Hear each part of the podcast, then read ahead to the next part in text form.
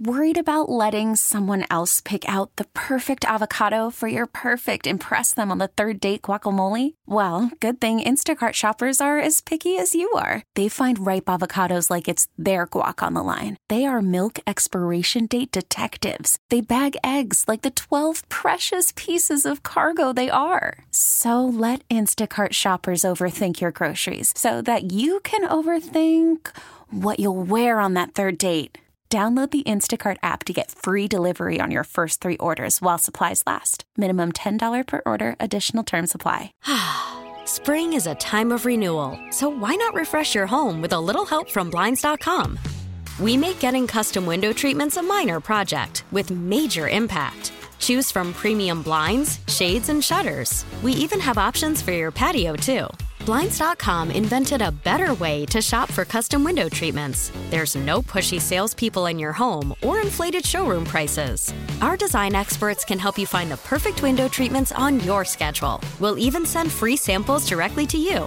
Plus, we can handle the measuring and installation for you. Unlimited window treatments installed for just one low cost. And with Blinds.com, you'll always get transparent pricing, no hidden fees. Our free shipping and 100% satisfaction guarantee can put the spring back into your step and into your home, too. Shop Blinds.com right now and save up to 45%. Up to 45% off for a limited time at Blinds.com. Blinds.com. Rules and restrictions may apply. There's a high fly ball from KMOX Sports. That's hit deep to left field, and it's on Goddard. Big fly, Nolan Arenado. There's a moment for you. Driving jam time. And the Billikens win this one. Come back pattern caught. Touchdown, Kansas City. Now, sports on a Sunday morning on America's Sports Voice, KMOX. Welcome back to the show. Tom Ackerman with you. It is Sports on a Sunday morning from the Stiefel Sports Studio, and what a treat! This hour we have up until eleven thirty an in studio visit from a great friend. Not his first time on KMOX, by the way. In fact, the last time I did this, one Tony LaRussa was listening and was very intrigued. The fact that you and I were talking about one Robert Montgomery Knight, a dear friend of his. This is Ron Zetcher, a member of the St. Louis Sports Hall of Fame, among other halls of fame, one of the greatest referees, one of the greatest officials college basketball has ever seen. He's also a St. Louis native. How are you, Z? I'm terrific, and I'm I'm I'm um, I'm really impressed just with the studio walking in here, and it's great to see you. Great to see you, Zetch. We go way, way back. How far back? Since I was born. Uh, you and my dad were great friends, and you are a dear friend. I'll tell you that first and foremost. Thank you. Uh, before we start, I will say this: uh, your dad, uh, Jim Mose, and Bob Barnes. Those are three guys that I met when I was in the seventh grade at Hanley Junior High, and they were over at uh, Whiteown, and uh, we had some wonderful times together. And I and I miss your dad dearly. I appreciate that. He, he was a great man, and uh, we lost him way, way too soon. But he is in our hearts, that's for sure. And he's listening to this conversation. That is no doubt. Uh, we had some good times. That he's the reason I'm in sports, no doubt. Uh, my dad played a big part in that. Ron Zetcher, you played a big part. Uh, not only in his life, but in the lives of many in college athletics. As an official, uh, it has been a treat to watch you work, to understand the craft. And I do want to start with this is I've already spoken so highly of you and I wish that that was the case before we get into some fun stories about your career. That I wish that was always the case when it came to officials.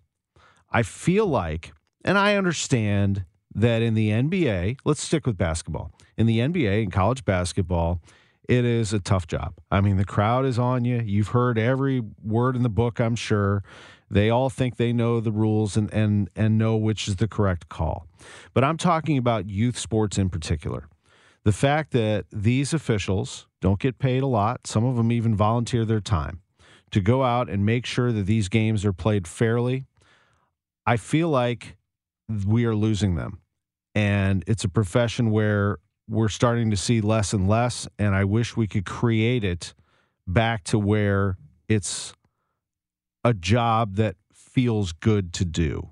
Uh, how do you feel about what you're seeing right now? Do we have a shortage of officials in our game?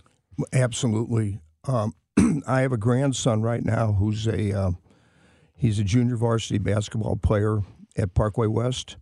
So I've gone to um, he's played three games this year, and I've I've been to all three of them.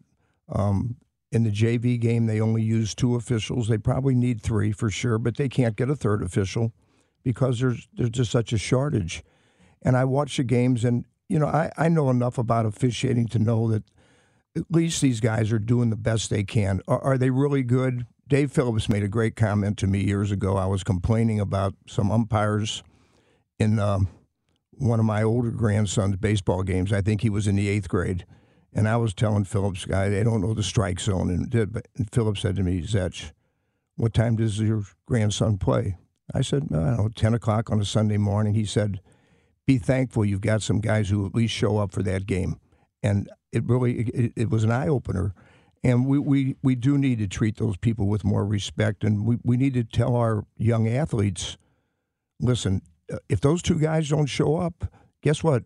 There won't be a game. That's correct. Young athletes, coaches, and parents, and fans in general.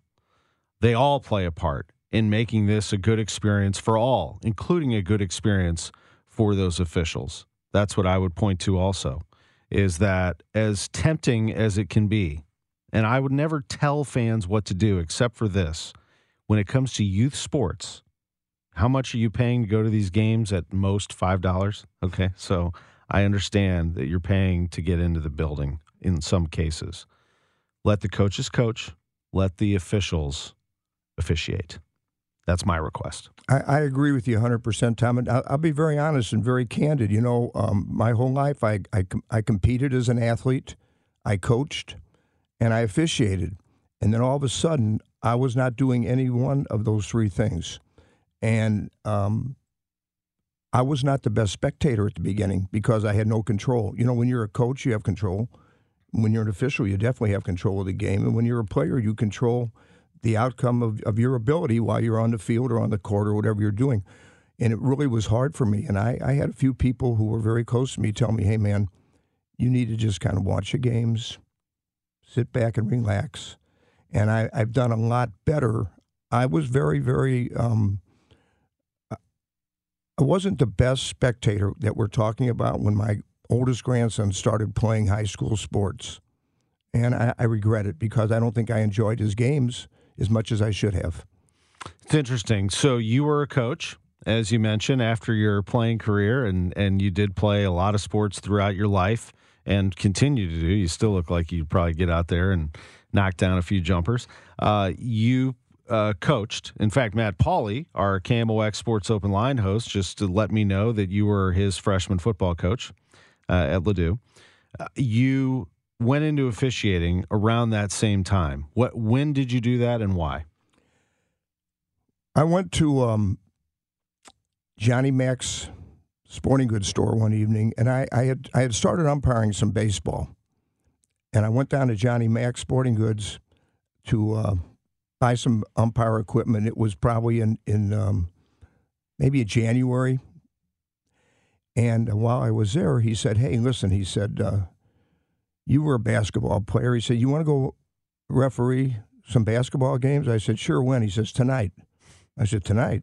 Yeah, he said, "There's a Baptist Church League, and uh, we we need a referee down there." So he gave me a shirt and I think I just kept the pants on that I was wearing some khakis or whatever. And I went down there. I thought, well, this is going to be a you know, big deal, you know. And these are these were men, 30, 35 year old guys, and they um, it, it's kind of interesting. I laugh about it. They I get down there and they look at me like, "Who's this guy?" And I don't I don't even remember who I was refereeing with. Some man, and and they um, they say a prayer before the game. I mean, it's the most really beautiful religious setting, and then the game starts. And I mean, you talk about hearing every word, and it was an eye opener. And I refereed in that league for about a year and a half. And I'll tell you what I learned. I learned how to try to learn how to control tough men. You know, guys, they were they were on me all the time. I was young; they were older men, and and um, after a while, you stand up and you you kind of take charge. And that was the beginning of how it started. And I I'm thankful to Johnny Mack forever. Wow. Uh, you had to know the rules of the game. You felt confident about that going in, but how, what do you learn along the way as an official, and how do you advance? I guess is a better question. How do you get to the level that you got? You got to the, to the highest level of college basketball. I think it's changed. Um, when I when I was uh, breaking into officiating, there weren't summer camps. They didn't have referee camps, and so in, in my case, I found out at a later date what really uh, helped my career. I refereed the uh, Missouri State Large School Championship three years in a row, and it's kind of an interesting story. Tom, the first year, every referee that I knew in St. Louis called me and congratulated me and said, "This is the greatest thing, Ron." And we're a while. The second year, about half those guys called me, and the third year, they were calling Columbia, asking them why does the same guy get to referee the state tournament every year. So you know, there, there's a lot of competition involved. And um, after after the third year, I uh, got a phone call from Bernie Saggau, who was the um, he was the Iowa High School Activities Association director, just like Jack Miles here in uh, Missouri. And they were very good friends. And Jack Miles apparently had recommended me to Bernie. And Bernie Saggau called me and offered me a job. And I, and I, well, yeah, it was in 1975. I said, man, I'm honored. Well, about a day or two later, a guy named uh, Bud Olson, who was the uh, supervisor of the ABA, he called me and said, "We need a, a, a guy from your area. You want to you want to join the ABA?" So I thought, well, that's professional basketball. That's like the epitome, right? So I called Bernie Saggau back and I told him what had happened. He says, if that's what you want to pursue, go ahead. Uh, and if it doesn't work out, just call me. And I thought, well, yeah, we've heard that before. Well, it didn't work out. And I did call him, and God bless Bernie Saggau, he rehired me and that's how it started. And you started not only, by the way, did you do basketball, but football and baseball and uh, the Missouri Valley Conference actually was your first college experience in, on the baseball side. But in particular, your most success, what you're best known for, is your run in basketball. And in that year, 1975, was your first year in the Big Eight. And that started a 30 year run in the Big Eight. Now, for those who who go don't go back as far, the Big 12 was the Big 8, then added some teams. The Big 8 at its heyday was as good a basketball conference as any of them right now. The Big 10, the ACC, the Big East, you name them. That Midwest collection of teams in the Big 8 who sold out arenas was amazing and you came in contact with some great ones including Norm Stewart. Absolutely. Um, I I knew Norm Stewart as a young kid, and he wasn't a whole lot older than me, but he was a um, he was a freshman baseball coach at Missouri, and that's where I started off my education. I wasn't there very long. I came back to Washington U, but when I was there, Norm was my freshman baseball coach. And he tells a story today. He says, "Man, he says you had the greatest arm in the world." He said, "But every time you got on the mound during uh, practice, he says, I, I didn't stand on the field. He said, I got behind the screen. He says, because you had a hard time finding the plate. and that's Norm Stewart. You know, what I, I love the guy. I really do. What was he like in uh, game situations on that floor at Hearnes Center? When I first started, um, I'll be very honest, um, I was intimidated by him because I knew him and I knew how tough a guy he was. And it took me a while to to gain his confidence. I think he was very hard on me. And, you know, it wasn't like he knew me. It wasn't like, oh, well, you know, I know Ron when he was, you know, a young kid down here. He was tough. But um, Norm Stewart, he was not a loud coach to officials, but sarcastic beyond belief. and he could say things to you that were just unbelievable. Um, and after a while, we, we started to um, have a good relationship. And um, one time, I'll give you a quick story about Norm. I, I had a Kansas Missouri game, and um, in the first half, and I was with two very young guys, guys who had just broke into the uh, Big Eight. This at Hearnes or Allen? No, this is at Hearnes. Okay. And there was a question about it, um, uh, an extra timeout or not enough timeouts the first half, and and I went over to the scores table, and I realized that the that we had been correct. So we should have assessed him a timeout. We didn't. We got in the locker room, and um, all of a sudden, my you know my light bulb went on. I said, you know, I said Missouri has an extra timeout coming to them. And the two guys said yes. I said, which one of you guys want to go tell Norm?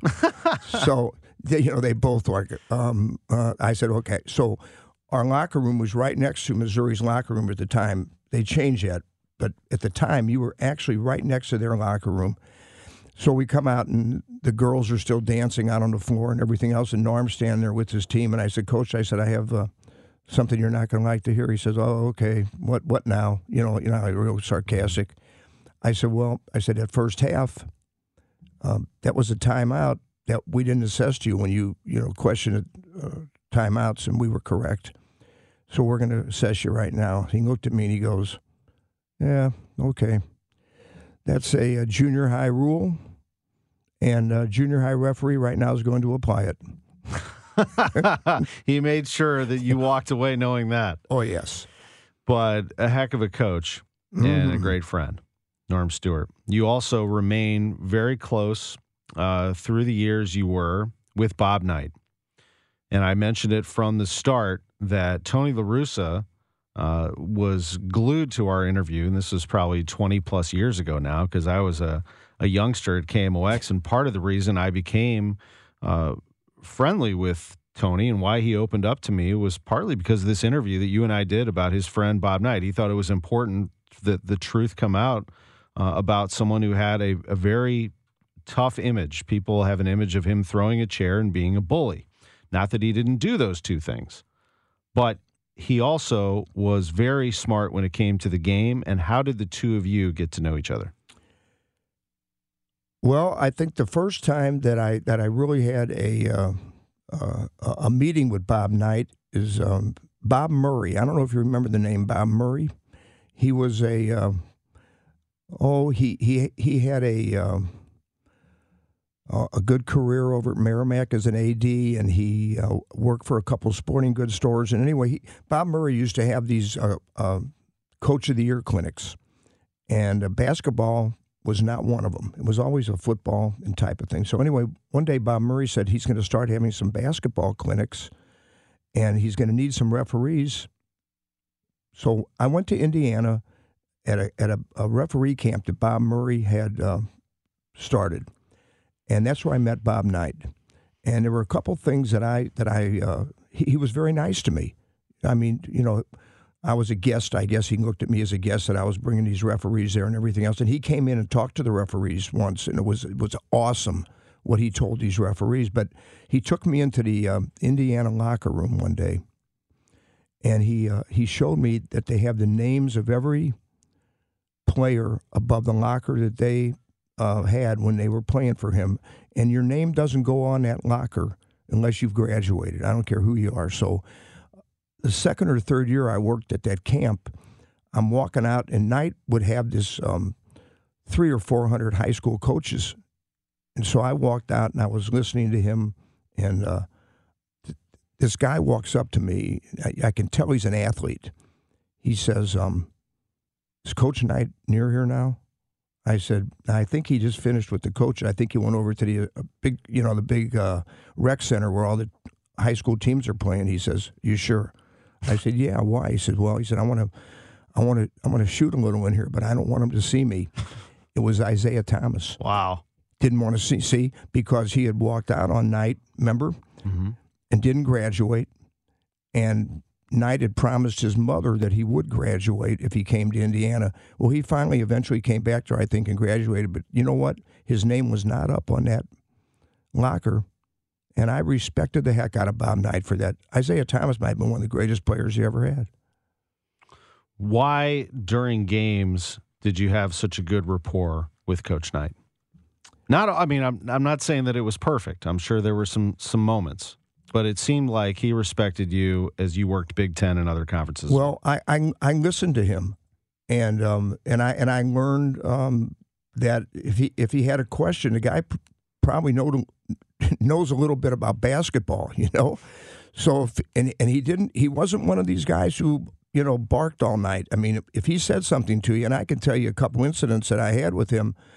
Um, I had a he had a preseason tournament every year, and it either had an in Indianapolis or he'd have it on his campus. So this was in Indianapolis, and they're just beating the daylights out of TCU. You know, he always had he was good night. He would bring his old coaches back, so they could make a little money on you know how they pay him to come play in those tournaments. And you know, I don't think he ever lost a game in that four team tournament ever, but they're beating TCU something terrible, and he yells at me. He says, and Bob Bob was probably at his worst when he was way ahead because he's bored. Okay, he says, um, that's a travel. So I, I just ran by him a second time and a third time. Well, finally, I and I made a mistake. I said it's not traveling. Oh boy. He looks at me. He says, "Oh yeah, you know you're right." I said, "What what what, what the hell do I know about basketball?" so I was um, working with a guy named Ron Grissom, and we were rooming together. And we the next day was going to be the second day of the. T- so the phone rings in the morning, and Grissom says this guy. He gives me a name, and I said, "It's probably somebody who wants tickets." I said, "I don't have any tickets. I don't want to talk. Hang up." Guy calls back in about ten minutes. Same deal. So anyway, about the third time, like, the guy quit calling.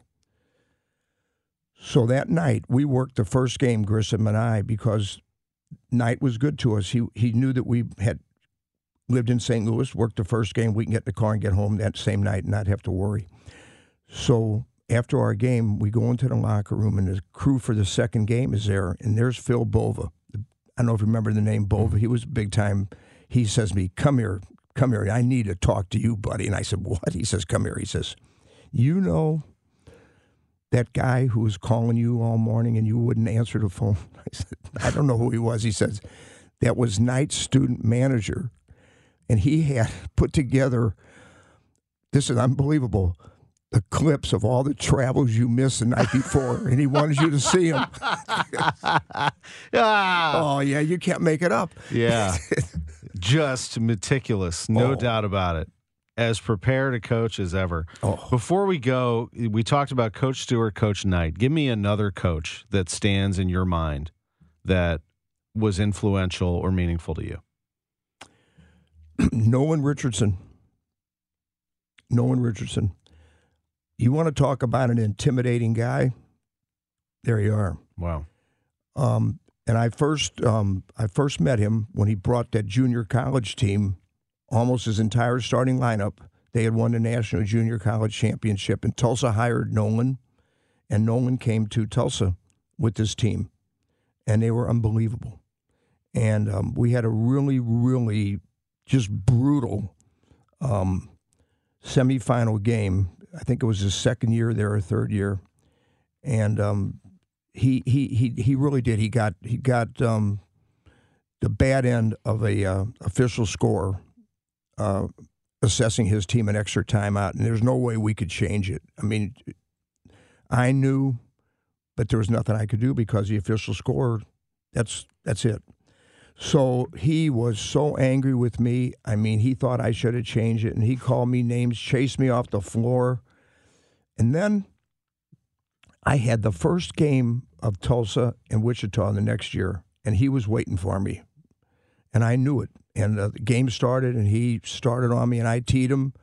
And uh, at halftime, we were walking off the floor, and he's running after me, and, and I was working with Bob Dibler, and Dibler played with Nolan when when they played uh, for Haskins, you know, on that UTEP uh, team. So he's telling Dibler how horrible I am and everything else, and I won't tell you what he said. I had a, I had a little curly perm at the time, and I'm not going to tell you what he told me that perm looked like, but you can just use your imagination, and that's what he said. And after that, we had a great relationship. And when he got hired into the uh, Southwest Conference at Arkansas, all of a sudden I got a phone call from uh, Paul Galvan, who was a supervisor, asking me if I wanted to work in that league. And I thought, why, what, what, what, what do you want me in this league for? He says, Nolan Richardson's the only team that's not a Texas team, and he wants somebody who's not from Texas. Wow. That legendary Nolan Richardson, a national champion at Arkansas. We're talking to a legendary official. That is Ron Zetcher, a Hall of Famer. He's in the Greater St. Louis Amateur Baseball Hall of Fame, the St. Louis Jewish Sports Hall of Fame, the Missouri Sports Hall of Fame, the St. Louis Sports Hall of Fame. And thank you for coming back to KMOX. It's great to catch up with you, Zetch. It's great catching up with you and um, also uh, revisiting your pop. He's great. Thank you so much. That would be Bill Ackerman. We miss him dearly. We have uh, a lot to catch up on in our last half hour. It's Sports on a Sunday morning from the Stiefel Sports Studio. We'll tell you who's in the college football playoff next. Spring is a time of renewal, so why not refresh your home with a little help from Blinds.com? We make getting custom window treatments a minor project with major impact. Choose from premium blinds, shades, and shutters. We even have options for your patio, too. Blinds.com invented a better way to shop for custom window treatments. There's no pushy salespeople in your home or inflated showroom prices. Our design experts can help you find the perfect window treatments on your schedule. We'll even send free samples directly to you. Plus, we can handle the measuring and installation for you. Unlimited window treatments installed for just one low cost. And with Blinds.com, you'll always get transparent pricing, no hidden fees. Our free shipping and 100% satisfaction guarantee can put the spring back into your step and into your home, too. Shop Blinds.com right now and save up to 45%. Up to 45% off for a limited time at Blinds.com. Blinds.com. Rules and restrictions may apply. This episode is brought to you by Progressive Insurance. Whether you love true crime or comedy, celebrity interviews or news, you call the shots on what's in your podcast queue. And guess what? Now you can call them on your auto insurance too with the Name Your Price tool from Progressive. It works just the way it sounds. You tell Progressive how much you want to pay for car insurance, and they'll show you coverage options that fit your budget. Get your quote today at progressive.com to join the over 28 million drivers who trust Progressive. Progressive Casualty Insurance Company and Affiliates. Price and coverage match limited by state law. You could spend the weekend doing the same old whatever, or you could conquer the weekend in the all-new Hyundai Santa Fe. Visit HyundaiUSA.com for more details. Hyundai, there's joy in every journey.